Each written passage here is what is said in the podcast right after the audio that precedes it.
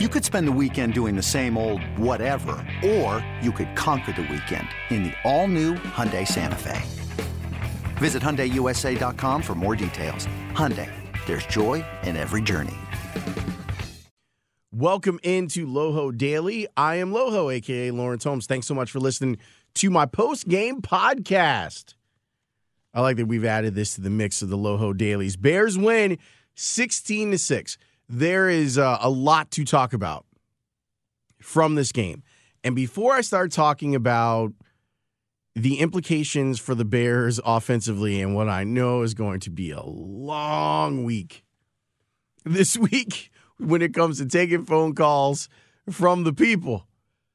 But I'm the people's champ, so I'm going to let the people say what they got to say. But I know what they got to say, and it's that Chase Daniel should be the quarterback, even if Mitchell Trubisky is 100% fine. I'll get to that in a second. This was a great win predicated by what the defense accomplished on Sunday against the Vikings. I mean, going into this game, as the week's going on and you're hearing, oh, well, you know, Akiem Hicks didn't practice. And you start looking at, well, Bilal Nichols is not available.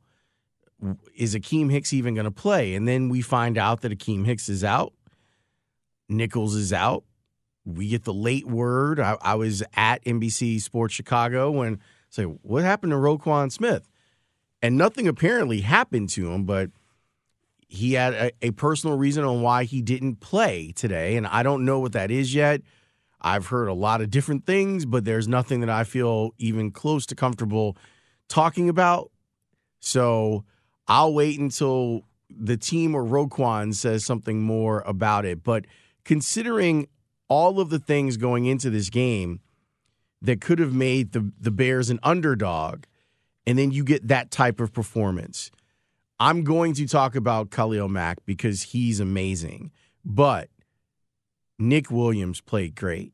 Roy Robertson Harris played great. Nick Kwiatkowski was destructive. He was absolutely destructive, blowing up screens, blitzing making plays in the run game to stop Dalvin Cook. Dalvin Cook came into this game with 375 yards on the ground in three games. He leaves this game with 410 yards on the ground. That's after 14 carries for 35 yards, an average of two and a half yards per carry. Yeah, he got the touchdown late, but you saw that that what the Bears defense did and what this defense has been really good at over the last three years, and adding Mackey in last year for sure, but over the last three years is they take your will. There, there are games when this defense can just take your will, and that's what they did. The Minnesota offensive line got no push. This is after having the leading rusher in the league. They got no push. Why? Because Nick Williams and Roy Robertson Harris did a great job of gumming up the middle. And then all of the pressure that was outside, guys were making plays all over the place. The linebackers were coming down and, fitting into their their their gaps. Danny Trevathan was amazing. So was Kwiatkowski. Let, let me go over the, the defensive numbers in the game. Kwiatkowski led the team in tackles with nine. He had the sack, he had a tackle for loss, a quarterback hit, obviously, and a forced fumble. Danny Trevathan had eight tackles in this game. Really, really good. Nick Williams with seven tackles, two sacks, and a fumble recovery for him. Khalil Mack with a sack and a half, a forced fumble. It's almost like you can just pencil that dude in for a forced fumble every game. Here's a question for you whether you're Jay Gruden or Kevin Stefanski and Mike Zimmer, exactly why is Mack single blocked as much as he is single blocked? Go back and look. Look at all the times that they leave him one on one with a tackle. You're begging for your quarterback to get destroyed. And on top of that, you have a quarterback that doesn't want to get rid of the ball. Kirk Cousins, man, I hate to say this about the guy because I'm really glad that he empowered himself enough to get $84 million guaranteed. That guy is trash he is terrible. when it comes to him taking on the Bears, he doesn't seem to have a clue. Whether it's Fangio or Pagano, they have that guy wired. And when it comes to pressure, he does not respond to it. He missed the throw where Adam Thielen beats Kyle Fuller on a double move. It would have easily been a touchdown. He can't get the ball there. Khalil Mack has got that guy 100% spooked at this point. He doesn't know what to do. Advantage Bears on that. Defensively, they played great. It's weird. I grew up watching the 85 Bears. I was young, but I I watched those guys and I watched them, you know, after they won the Super Bowl, even with teams that probably should have won championships but didn't. I covered the 05 06 Bears. I covered defenses that didn't give up a lot of points, that took the ball away, that scored on defense. I work with guys that I covered like Alex Brown and Lance Briggs and Charles Tillman.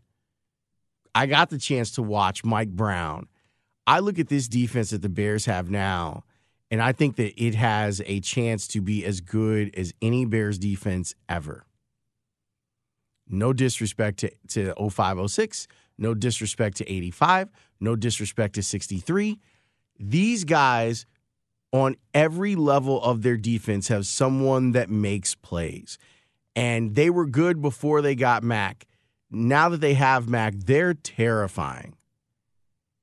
I can't wait to watch the game again and just focus in think think about what they did. Like that defense what they, what did Minnesota have? Two possessions?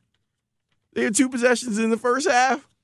Now, now some of that is a byproduct of the offense that did a great job of just kind of holding them down. But even if we just take a look at like total plays, total offensive plays for Minnesota was 58, and they were trailing most of the games. That says to me that teams are getting off the field. The Vikings were 5 for 13 on third down. They were held to 222 yards. They had the ball taken away three times. Kirk Cousins, Kirk, Kirk Cousins looked as confused as anybody. This drive chart is unbelievable. The amount of possession that the Bears had, it's insane. This is kind of an old old school stat.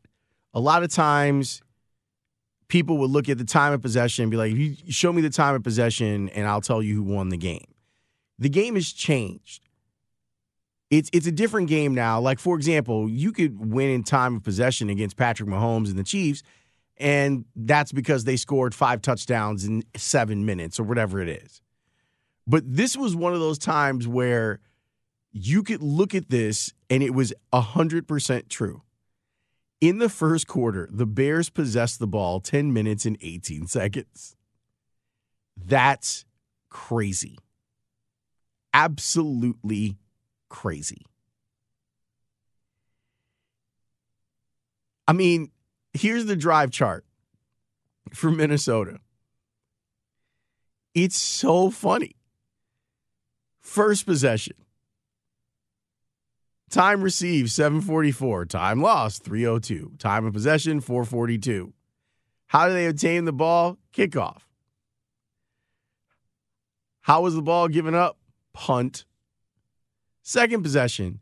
Time received 1307. Time lost, 636. Time of possession, 631.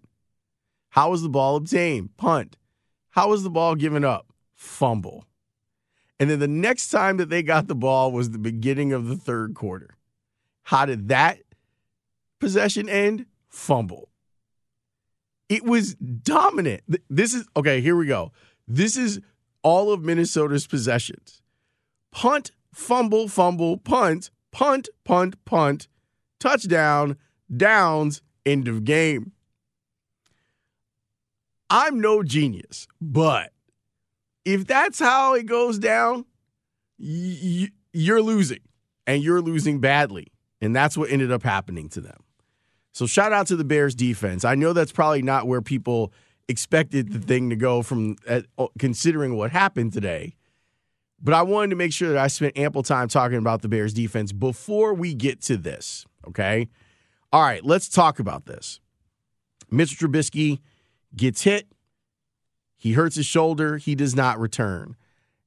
It's it, it was a scary hit. The way that his arm moved, I wonder if it, it was a broken collarbone or a separated shoulder or whatever. But it didn't seem like it was a guy that was going to get back into the game at all. And by the time that you hear this, maybe by Monday morning, you will know more about the status of Mitchell Trubisky going forward. I can't imagine, considering the travel to London, that he will play on Sunday. I don't care if his stuff comes back clean tomorrow. Knowing that you have to deal with a time change and everything else, every rep counts. And I can't have a a even somewhat hobbled quarterback going to go play in that game, which you may have put on the the on your schedule as a sure W for the Bears. I don't think you can do that anymore. I think Oakland's played a little bit better than people expected. But I would be shocked if he was miraculously healed enough that with the the change in schedule and travel that he would be the starting quarterback on Sunday. Stranger things have happened, but I just don't see it. Chase Daniel played really really well. And you expect that. That's p- part of the reason that you have him here.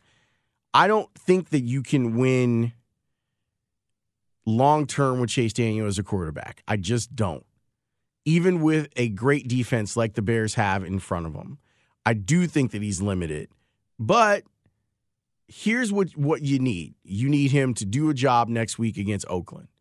Things get rough in after the bye. Like the, the Bears schedule becomes really interesting after the bye. So you need this win against Oakland for sure. What I thought was interesting is after the game, Matt Nagy was talking about, you know, his confidence in Chase Daniel. And that's there shouldn't be too much read into that because I just think that they're of the same mind in a lot of ways. But I felt as if they could do more offensively because Daniel was quarterbacking. Now, that doesn't mean that he's better than Mitch because I don't think he's better than Mitch. I truly don't. But in a season when your defense is great and wins, you've got to just try to stack as many as possible. And now the Bears have stacked three in a row. Are you better served by starting the quarterback that has a deeper knowledge of the offense, even if he's not physically as gifted as the other quarterback? Like, I don't see Chase Daniel rallying a team if they are behind if some bad things happen. I don't understand why Mike Zimmer didn't blitz more. I I was really surprised that they didn't try and really take it to them because it wasn't like the Bears were running the ball well. I was making fun of Dalvin Cook. David Montgomery averaged two and a half yards a carry, too. So they were stopping the run. I, I don't understand why they didn't kind of go after him. And I know that this offense is predicated on being quick strike. You know, you get the ball out as quickly as possible. It's not like there's seven step drops in there. There were a couple, though. I mean, there were a couple times where Chase went deep, but you got to get pressure in his face if you want to have any chance of winning. So we can we can figure out more on this once we know what's up with Trubisky. But it looked as if, at least in the first half, maybe not so much in the second. And again, I'm looking forward to my my second watch where I can make some more pronouncements on this that the offense ran more smoothly. And take that for what it's worth. I'm not saying that he's better. I'm just saying that from the eye test, it looked more smooth than it usually does. And if you have Chase Daniel win a game in London what will be fan reaction? There was there was clearly energy in that building today. From no one wants Mitch to get hurt, but there was clearly energy in that building today when Chase Daniel came in. People were excited. And again, I think Mitch is better than him. But if the offense, if you can run more of your stuff and you can see more of what Nagy can do to scheme an offense, then maybe you're better served in the short term for having him be the guy. I'm I'm not completely sure. But I did want you to hear Chase Daniel, not just his podium stuff, because that was cool, but the stuff that he did with Mark Grote on BBM, I thought was kind of dope. So, and he he uses a term in here that I think is going to become part of our football lexicon in Chicago. So here's a couple of minutes of Chase Daniel talking about what happened in the game today, including Mitch's injury on WBBM News Radio 780 and 105.9 FM. Sort of, uh, it was an interesting feeling. You know, I, I, was literally right in front of Mitch when he went down and wasn't sure what happened. I thought it was a concussion, to be honest with you, because he tried to get up a couple times. But, um, you know, you obviously knew right away that it was he was probably out for the game and just went to go get my helmet. there was a defensive penalty. I thought we were going to have time to warm up, but we didn't, and uh, we ended up driving. And man, it was it was great. It was a good win. It was a good team win. All right, let's talk about some of, of the plays. You, uh, I like to look at the plays that lead up to the scores, and you had the, the 25 yard throw to Allen Robinson that ultimately led to the 10 yard um, connection to Cohen. It looked like you found a wide open guy in Allen Robinson there. Yeah, yeah. Um, it, it didn't it didn't work exactly how we wanted it to because that play should score. we thought it was going to score, um, but yeah, A Rod made a great play. Uh, it was a great play call, and, and we were able to get down there and get in the red zone. And you know, it was one of our one scores touchdowns of the game, so it was it was good to get it. Then the touchdown to Tarik Cohen, obviously big time playmaker. Did it feel good to get him going? And what did you see on that play? It's just it's just one of our staple plays, and uh, we, we thought in the red zone that they they play the certain coverage that they did. Uh, and, we liked the matchup 29 on, on Anthony Barr. So we were able to get that. We got the exact coverage that we wanted, and and uh, he ran a little five yard out route, gave him some jukies, and was able to score. Jukies. Um, second quarter, the fourth and three conversion to Anthony Miller. I think it was a five five yard play right there, and Miller did a good job of getting open there. Yeah, yeah. Um, listen, we called that play because we thought that they were going to zero us out, bring pressure, and they ended up, you know, playing seven in coverage. So that's one of our staple plays. Um, and uh, A Mill stepped up at a huge time that, that was able to to keep really the clock in, uh, going in our possession. I think we had over you know 32 minutes of time of possession, which is huge against a team like this. Last individual play, I wanted to ask you about the 37 yarder to Javon Wims. You put it up there, and that dude made a play, didn't he? Yeah, he made a heck of a play. It wasn't a great throw. I want that throw back because if I let it go out there, he scores. Um, but um, you know, in these conditions and this in this uh, environment at home, that was a huge play. That was a good play for him. Uh, that was a trust builder for me with him, and he went up and, and made a play you seemed supremely confident. You were. It seemed like you were enjoying engaging the crowd at the end. What were you feeling? I mean, you know, you never know when you're going to get an opportunity to go out there. Um, you know, I've had few and far between. So every time I get out there, I'm going to try to enjoy it. Especially, I mean, this is one of my first starts at home uh, of all of my career. So to go out there in a home crowd, we're winning division game, rough, tough. It's rainy, the weather. We're running the football playing a division rival. They know us, we know them. To, so to get a win, I just I, I just wanted to hear the crowd, and they responded. They sure did. Congrats, Chase. Good game for you guys. And three and one. I guess that's pretty important heading into uh, to London next week. Yeah, yeah, we're excited. We're excited about that in the in the first quarter of the season, three and one. Um, and uh, we'll just keep fighting. Jukies. That's a good word, man. I think I'm gonna start using that. I think I'm gonna put that in. So this is gonna be an interesting week for the Bears. We have to find out. You know, Mike Davis. I, I heard his father passed away, and that's why he was inactive today but there's still a mystery as to what's up with Roquan. So the, maybe we'll find that out this week and what was going on with him. Hopefully, I I always hope that it's something great. Like if it's a personal reason, my hope is that he was up all night because his wife had a baby and then he couldn't play. Like that sort of thing. But hopefully we'll find out more about that, and we should find out more about Mitchell Trubisky tomorrow and, and throughout the week as they get ready for this trip to London, which is an important game. But the Bears finished the first quarter of the season three and one. And considering the way that, that that Packers game looked, that is phenomenal. Now they embark on the second quarter of the season, and and we'll see what Oakland looks like up close. I know someone who's going to be ready, and that's Khalil Mack. He is going to be fired up, and that guy is good when he's not fired up. So can you imagine when he turns it up to 11? He's going to do that. So thanks for listening to Loho Daily. I appreciate it. Thank you so much. I'll have more stuff. My God, like there's all sorts of stuff for me to talk about on the show this week. I'm on every day, noon to two on the score. But the Bear story swallowed up the Joe Maddon story. I got to talk about that this week on the podcast and on the show. The Chase Daniel stuff. Baseball's going, getting ready to go into the playoffs. But I appreciate you uh, making me your choice for this post game pod. Thanks for listening, and I will have something new for you tomorrow after I go back and look through the tape. Have a wonderful, wonderful rest of your day.